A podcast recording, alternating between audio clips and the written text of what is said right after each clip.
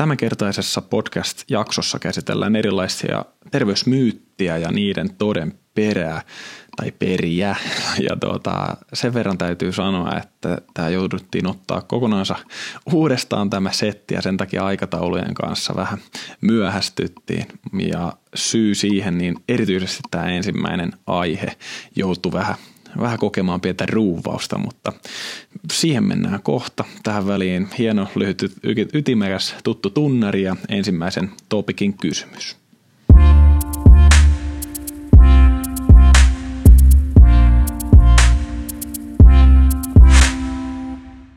Lantio oli pois paikoiltaan ja se naksautettiin paikalleen. Eli siinä oikeastaan on kysymys, mikä veti tämän koko prokkiksen uudelleen.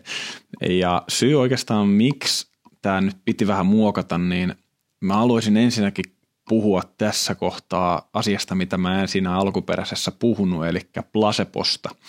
Plasepohan meillä on siis tavallaan se, että jos me uskotaan johonkin tosi kovaa, niin se ikään kuin se usko myös parantaa. Eli näistä on esimerkiksi osoitettu niitä, että polvioperaatioita tehty sillä lailla, että tähystys ikään kuin viilto ja reikä on tehty ja sitten lääkäri on verhon toisella puolella niin hinkannut ja pyöritellyt sitä jalkaa, minkä kerkeää tekemättä yhtään mitään.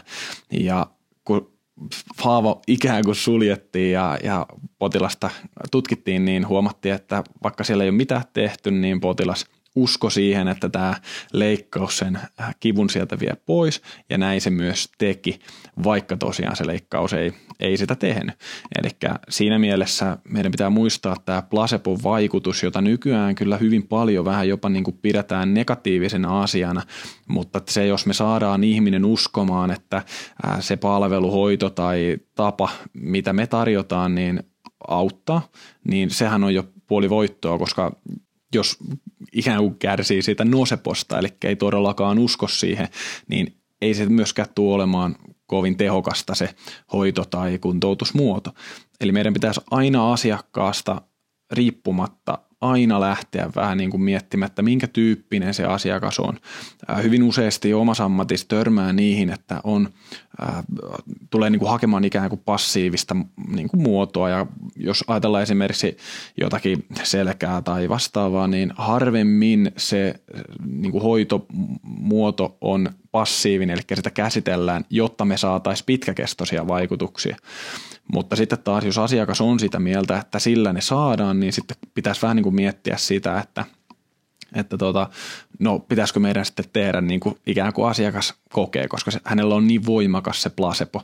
Jos me ruvetaan runttaamaan sinne omaa filosofiaa, että ei kun tätä, tätä nyt tehdään, niin sillä, sitä kautta taas asiakas kokee hyvin voimakkaan nosepon. Eli jos, jos niin kuin sanottu, jos ei hän usko, niin luultavasti hän ei myöskään parannu. Tästä syystä tosiaan tämä kysymys, että jos joku naksahtaa pois paikaltaan ja se naksautetaan pois, anteeksi, takaisin paikallaan, niin se on sinänsä aika vaarallista lähteä sitä kommentoimaan suuremmin niin kuin tieteellistä ja tutkimusten näkövinkkelistä, koska osalla ihmisistä voi olla tosi iso placebo-efekti, että he uskovat oikeasti, että, että tuota, lantio on esimerkiksi pois paikalta ja että sitten joku seppä sen laittaa sieltä niin kuin paikalle. Et jos niin kuin mietitään, niin ne, joille se toimii, niin fine, se on todella jees. Ja jos mä lähden sanomaan, että se ei niin kuin anatomisesti ole mahdollista, mä ajattelin kahta näkövinkkeliä siinä sinänsä, että a, joko mä sanon sitä, että, että se ei pidä paikkaansa, jolloin ikään kuin se lasepon vaikutus voi vähentyä, mutta isompi, niin kuin mitä mä mietin tässä, niin isompi vaara ikään kuin on se, että, että ihmiset ajattelee, että siellä on oikeasti joku pois paikoiltaan. Ja sitten jos se seuraavalla kerralla esimerkiksi selkä tai lantio on kipeä, niin ajatellaan sitä, että, että okei, että nyt siellä on joku pois paikaltaan ja mä en pysty sitä liikuttamaan tai nostamaan esimerkiksi. Ja sitä mä en halua taas. Ja sen takia mä otan nyt tämän kuitenkin tapetille tämän eräänlaisen myytin, koska mun mielestä siitä, siitä tota on enemmän haittaa kuin hyötyä siitä ajatuksesta, että nyt se naksautetaan se tota, pois mennyt nivel tai, tai luu sieltä ikään kuin paikoille.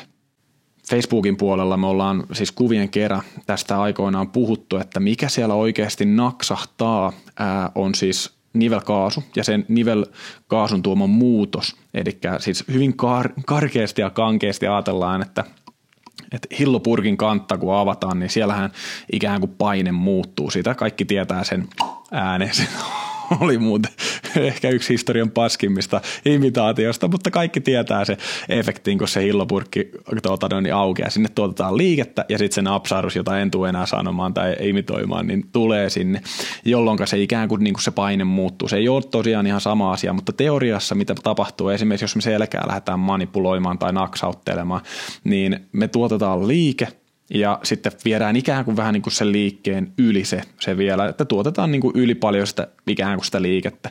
Ja, tuota noin, niin, ja silloin se paine siellä, siellä nivelessä muuttuu ja sitten se naksahtaa. Eli se on sellainen kaasukupla, mikä sieltä niin kuin poksahtaa ja se tuottaa sen ään.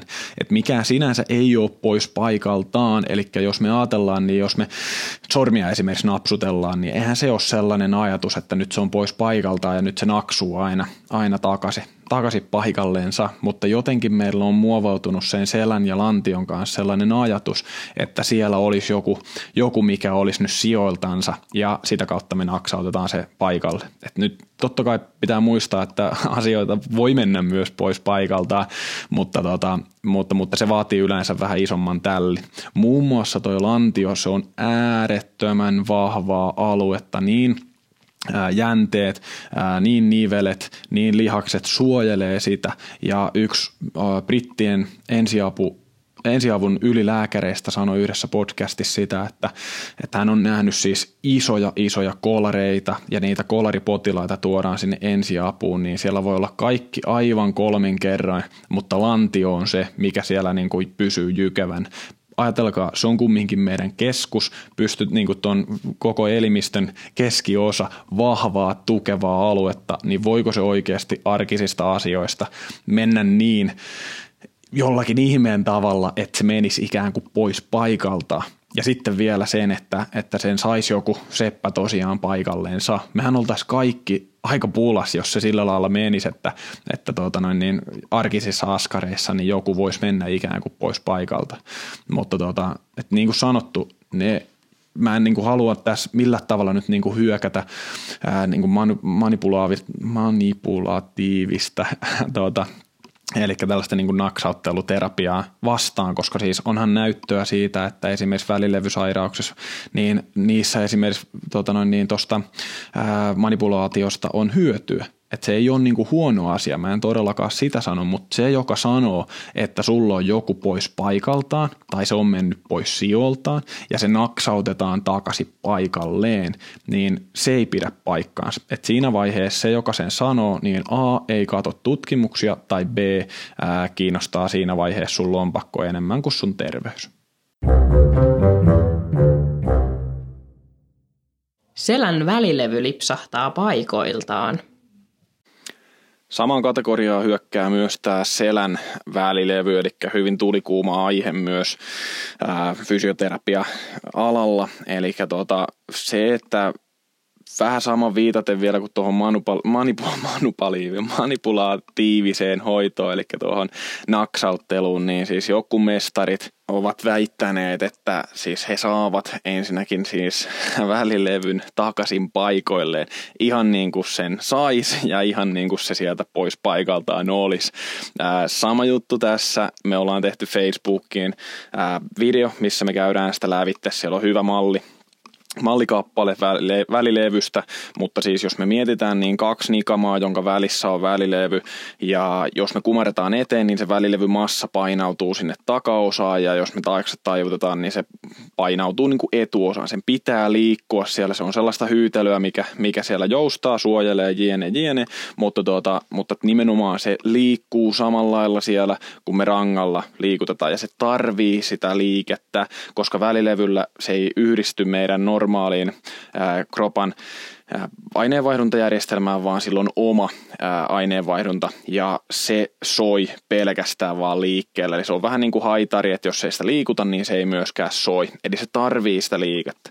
No mistä välilevy pullistumat ja repeämät ja nämä taas johtuu, niin mä väittäisin kovaa, että se on siitä, että että sinne tulee joko toispuoleista tai liikaa sitä, sitä tuota yhden suuntaista rasitusta. Eli jos me joudutaan esimerkiksi istumaan tosi paljon, niin se tuottaa sen takaosiin, sen välilevyn takaosiin ää, tosi kovaa painetta, koska se ikään kuin puristaa koko ajan sitä välilevyä sinne taaksepäin. Ja kun me tätä jatketaan tosi kauan ja me ei va- esimerkiksi tehdä mitään tasapainottavaa liikuntaa, millä se saataisiin sieltä taas vähän ää, se rasitus niin kuin tasotettua, niin se pääsee vähän niin kuin se paine revi, repeä, repeäyttämään sitä välilevyä. Eli ekana siitä hajoaa se kollageenisääjä, mikä siinä pitää sitä välilevyä siellä ikään kuin ns paikallaansa siellä väl, tota, nikamien välissä ja sen jälkeen se välilevyn ää, seinämä, ulkoseinämä ää, niin kuin repeää ja silloin se pääsee vasta se välilevyn massa pullistumaan sieltä.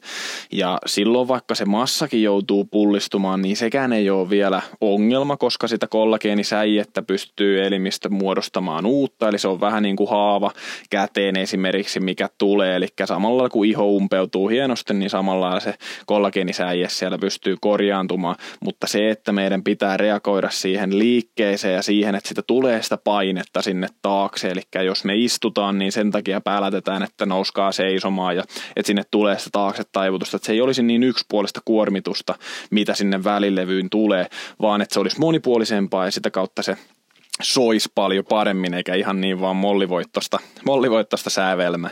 Mutta taas yhä edelleen se ei lipsahda millään tavalla sieltä pois paikaltaansa. Ei ole olemassa sellaista kuin, että se ikään kuin pääsisi koko välilevy sieltä pois paikaltaansa, vaan nimenomaan se pullistuu sieltä ja, ja sen pullistuman kautta niin aiheuttaa sitten sitä ketjureaktiota, mistä esimerkiksi rupeaa tulee säteilyä sinne jalkaan ja näin. Mutta että se välilevy hoido, tai välilevy ongelmille ja kivuille on omat hoitonsa, mutta se on yleensä sitten taas sitä syyn hoitamista, eli ekana se kipu ja välilevy pitäisi saada sieltä kuosi ja se tilanne kivuttomaksi, mutta sitten heti hyökätä siihen, että minkä takia se välilevy pullistuma sinne tuli. Eli se tyypillisin se, että sinne taaksepäin se pullistuu, niin se yleensä on ihmisille, jotka tekee hyvin paljon niin kuin eteen taivutusta, istuen, ää, nosteluja ja sen sellaisia, mikä nyt sinänsä ei ole mitenkään väärää, kunhan siihen on vaan se tasapainottava ää, harjoittelu tai, tai liikunta sitten tuota noin niin mukana.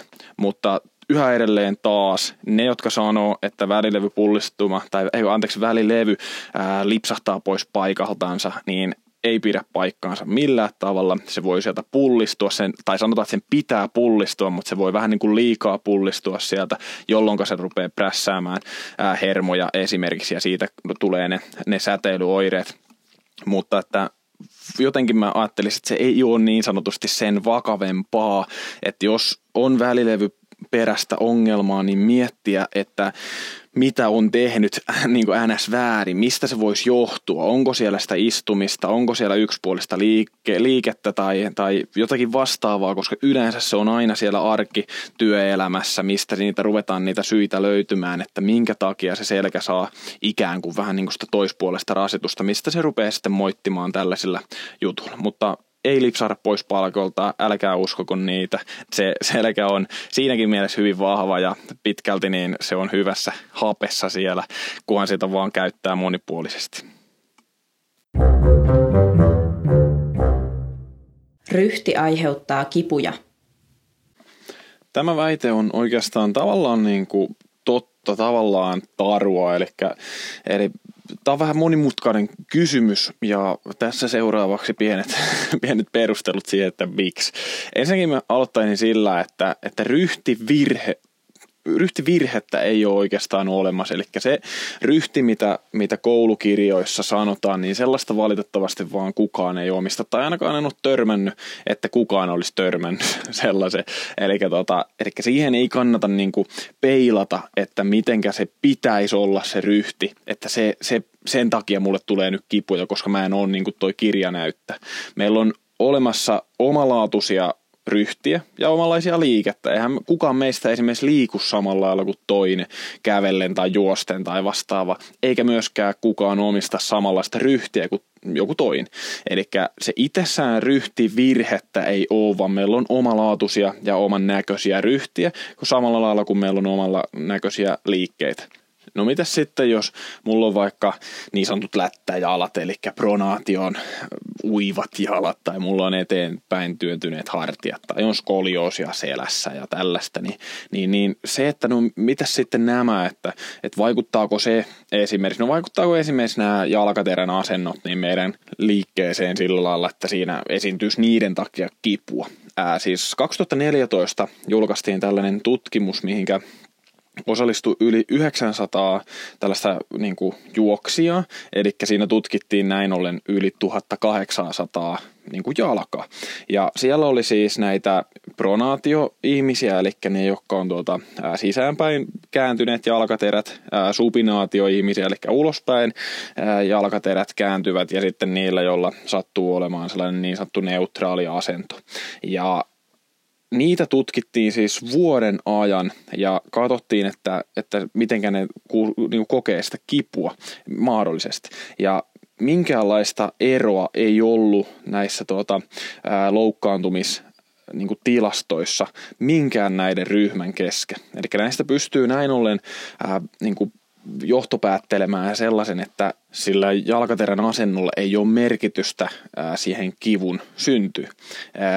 Mä yleensä myös asiakkaalle sanon sitä, että jos olisi ryhdistä niin kiinni, niin onko kaikilla ihmisillä, joilla on sisäänkääntyneet jalkaterät, niin onko niillä aina kipua? Niin ei varmasti ole. Eli se, että onko se ryhti mikä ikinä onkaan, niin onko se syy kivuille niin luultavasti ei. Tiettyyn pisteeseen asti se niin kuin mun mielestä on näin. Eli sitten taas päästään siihen, että jos me nyt otetaan toiseksi esimerkiksi, esimerkiksi nämä eteen kääntyneet olkapäät, niin se, että jos me ruokitaan sitä taas sitä liikettä tai sitä suuntaa ja viitaten tällä, niin tarkoitan esimerkiksi, että me räjähtetään ja nörtätään koneella päivät pitkät, niin me saadaan vaan taas sitä ikään kuin sitä kasaan lyhistynyttä liikettä sinne ja sitä kautta se voi provosoida siihen, että se ryhti nyt ei ainakaan helpota sitä mahdollista kivun tuntemista.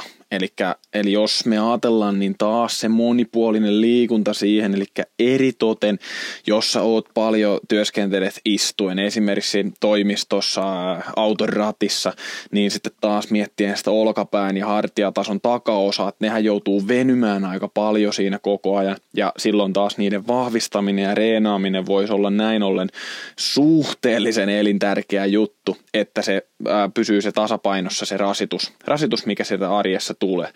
Eli tiettyyn pisteeseen asti mä sanoisin, että nämä normaalit ryhti, ja nyt mä näytän sormilla sitaatit, ryhti, virheet, ei tuota sitä kipua, mutta jossain vaiheessa sitten sanottakoon, niin se voi se ryhti provosoida sille kivulle. Mutta mä väittäisin vielä sanottuna sitä, että se liike tuottaa ikään kuin niitä virhemuutoksia siinä ryhdissä, eikä niin, että ryhti ää, siihen, tota, siihen liikkeeseen. Jos siellä ei ole mitään loukkaantumista, jotain nilkan nyrjähtämistä tai vastaavaa, mistä lähdetään niin kuin kompensoimaan sitä liikettä ja sitä kautta tulee se virheellinen malli sinne, mutta että pääsääntöisesti, jos et sä ole kolhinut itseä ja vetänyt pannuja tuolla jäätiköllä, niin sanottakoon, että ryhtimuutokset ei ole syynä niin sanottuun tällaiseen kontrolloimattomaan liikkeeseen, vaan mä väitän, että se menee toisinpäin, että se kontrolloimaton liike, yksipuolinen liike, niin se tuottaa sitten taas niitä niin sanottuja ryhtivirheitä.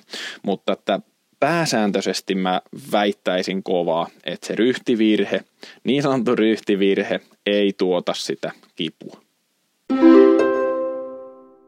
Jännekivuissa lepo- ja tulehduslääkkeet ovat avainasemassa. Jännekivuissa, kuten esimerkiksi agilesjänne tai polvijänne tai mikä ikinä jänne nyt onkaan, niin aika tyypillinen on se, että se pitää olla levossa ja se pitää olla ää, puranan tai jonkun muun tulehduskivulääkekuurin alaisena, että se paranee, mutta, mutta tota, näinhän se ei ole. Eli uskokaa tai älkää, niin ää, jos sulle tulee jännekipu, ja yleensä sä pystyt sen jännekivun niin kuin paikallistamaan sillä, että sä pystyt sanomaan, että se kipu on just ja just tossa. Ei niin, että se on johonkin täällä, vaan se on tossa. Niin jos se tulee, niin sitä pitäisi lähteä kuormittama. Eli se, yleensä se jännekipu, se voi siis johtua tosi, tosi, tosi isoista asioista, mutta se voi olla niinkin yksinkertainen, että joku lihas on esimerkiksi heikko, ja sen takia se tuottaa sitä painetta, tai se jänne ei kestä siellä sitä rasitusta, ja sitä kautta se tulee sitä, tuottaa sitä kipua. Mutta oli syy mikä tahansa, niin jännekivuissa melkein aina lähdetään, tai voisi sanoa, että aina lähdetään isosti, isosti, isosti kuormittamaan sitä jännettä. Eli niin paljon kuin vaan pystyy, pystyy ilman, että sinne tulee sitä määrään sen päästä kipua, niin sitä pitää lähteä kuormittamaan. Ja mä yleensä asiakkaalle sanon sitä, että, että se saa niinku tuntua siellä, mutta se ei saa sattua muuttua siellä. Tämä on vähän vaikea joillekin ymmärtää, mutta että se saa niin kuin muistuttaa siellä. Mutta että jos nolla ei ole kipu ollenkaan ja kymppi on sellainen ambulanssikipu, niin sanotaan sellainen kolme neljä, max viisi, että se muistuttaa siellä, mutta ei, että se sattuu juttu. Eli jos se muistuttaa, niin se on ihan ok reenata. Reenata esimerkiksi nyt, jos me ajatellaan vaikka akilesjännettä, niin vaikka pohje, pohje kantapään nousuja, varpaille nousuja, että, tuota, että me saadaan sitä painetta sinne, hyvää laatusta, hyvänlaatuista painetta sinne jänteeseen.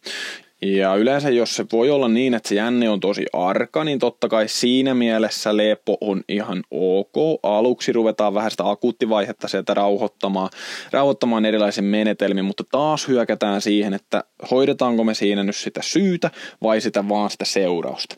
Eli heti kun se rupeaa antamaan periksi, niin ruvetaan tykittää sinne sitä reeniä. Ja jos ei se anna esimerkiksi, jos nyt otetaan se akillesjänne ja se varpainen nousu esimerkiksi, että jos ei se anna sitä sitä varpaalle nousua te- tehdä, koska siis kroppa, koska tuota, se tuottaa aika paljon painetta sinne akillesjänteeseen, niin sitten me lähdetään tekemään esimerkiksi jarruttavilla liikkeellä, eli jos nyt vaikka sanotaan oikea akillesjänne, mikä on nyt siellä klesana, niin noustaan molemmilla jaloilla tai avustetusti tuota noin, niin käsien avulla ylös. Ja sitten jarruttavasti niin tiputetaan se kantapää siihen alusta. Eli ruvetaan tekemään sen kaltaista harjoittelua, koska jos me saadaan sitä painetta ja reeniä ja, ja sen, sen kaltaista harjoittelua, niin se A pitää sitä paineensietokykyä, mutta se rupeaa tuottaa paljon nopeammat ää, tulokset kuin sitten vaan se, että me levätään, syödään tablettia, laitetaan kylmää ja, ja tota, nautitaan sohvasta, sohvasta sen viikot, viikot ajat siinä, kun tuota se kipu siellä on. Eli isoin juttu, mitä pitää tehdä, jos jännekipu on, niin kuormittaa oikealla lailla sitä jännettä. Jalkojen pituusero on yleensä syy kipuihin. Tämä jalkojen pituusero legenda niin menee vähän samaan kategoriaan kuin äskeinen ryhti, mutta aikoinaan on törmännyt tällaiseen kitsal, ki, kitsal, kirjallisuuskatsaukseen, minkä tuota, ää, nostamista en malta nyt olla tekemättä, ää, koska tuota, siellä oli aika mielenkiintoista ää, faktaa. Siis mitä jalkojen pituusero tarkoittaa nyt siis käytännössä, niin näitähän ajatuksia on siitä, että sun jalat on eri pituiset, joka voi tuottaa sitten esimerkiksi erilaisia alaselkä- tai polvi- tai nilkka-ongelmia. Ja nyt siinä kirjallisuuskatsauksessa tutkittiin siis tutkimuksia joku 1970 jotakin viiva 2005, ja jotka liittyi siis alaraajojen pituuseroihin. Ja siellä niissä tutkimuksissa selvisi, että noin 90 prosentilla väestöstä on jalkojen pituuseroa ja keskimääräinen pituusero oli 5,2 milli. Ja jos on se 5,2 milliä, niin se tarkoittaa nyt sitä, että ne on siis kivuttomia. Elikkä, eli tiettyyn pisteeseen asti, niin tämä, että mun jalkojen pituusero johtuu, tai mun kivut johtuu jalkojen pituuserosta, niin johonkin asti se ei kyllä kanna, koska suurimmalla osalla meillä sitä niin sanottua normaalia jalkojen pituuseroa on. No, mitä me sieltä myös löytyi, niin oli tällainen maaginen 20 milliä, eli kaksi senttiä on siis sellainen raja, että jos on jalkojen pituuseroa enemmän kuin se kaksi senttiä, niin se voi silloin johtaa tai johtaa alaselkäoireisiin tai sitten polven nivelrikko. Eli jos ei sulla ole yli kahden sentin pituuseroa jaloissa, niin se ei ole se pituusero syy sun kivuille. Mutta jos se menee sen kahden sentin yli, niin tämän katsauksen mukaan se mahdollisuus siellä on. Mutta pientä käsikäkkäriä kumminkin sille ajatukselle, että se jalkojen pituusero olisi syy niille kivuille, mitä esimerkiksi sinä tai sun asiakas tai lähipiiri ystävä kokee, koska tosi pieni prosentti on oikeasti niitä, jolla se ryhti, tai se anteeksi se jalkojen pituusero on syynä niille kivuille.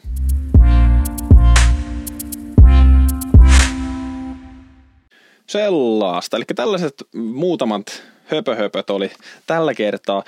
Edelleenkin haluan sitten painottaa sitä, että tämän podcast jakson tarkoitus ei suinkaan ole sitten millään tavalla hyökätä ketään niin kuin ammattia, ammattia vastaan. Eli, eli mä haluan vaan, että tämä herättää ajatusta, mahdollista keskustelua, kysymystä, ää, kaikkea tällaista. Eli ei, millään tavalla ei ole tarkoitusta sitä, että yksi ja oikea tapa on vaan kaikkiin, vaan kaikille ajatuksille avoimesti yritetään jakaa sitä, sitä tietoa. Eli, eli älkää kukaan sitten tulko kynnet pitkälle tänne, että älä anna perkele olla viimeinen kerta, kun saadut tuollaista, niin, niin, niin, ei suinkaan ole mitään sellaista, niin kuin sanoin, itse oma tapa oppia on se, että olla avoin kaikille uudelle tiedolle ja, ja katsoa vähän, että no sopisiko se se meikäläisen ajatusmalliin, eli, eli se ajatus silmällä pitää myös, kuunnakaa vähän tätä podcastia, eli ei tarkoitus ole todellakaan hyökätä, vaan tuoda vähän sellaista pientä keskustelua ja ajatusta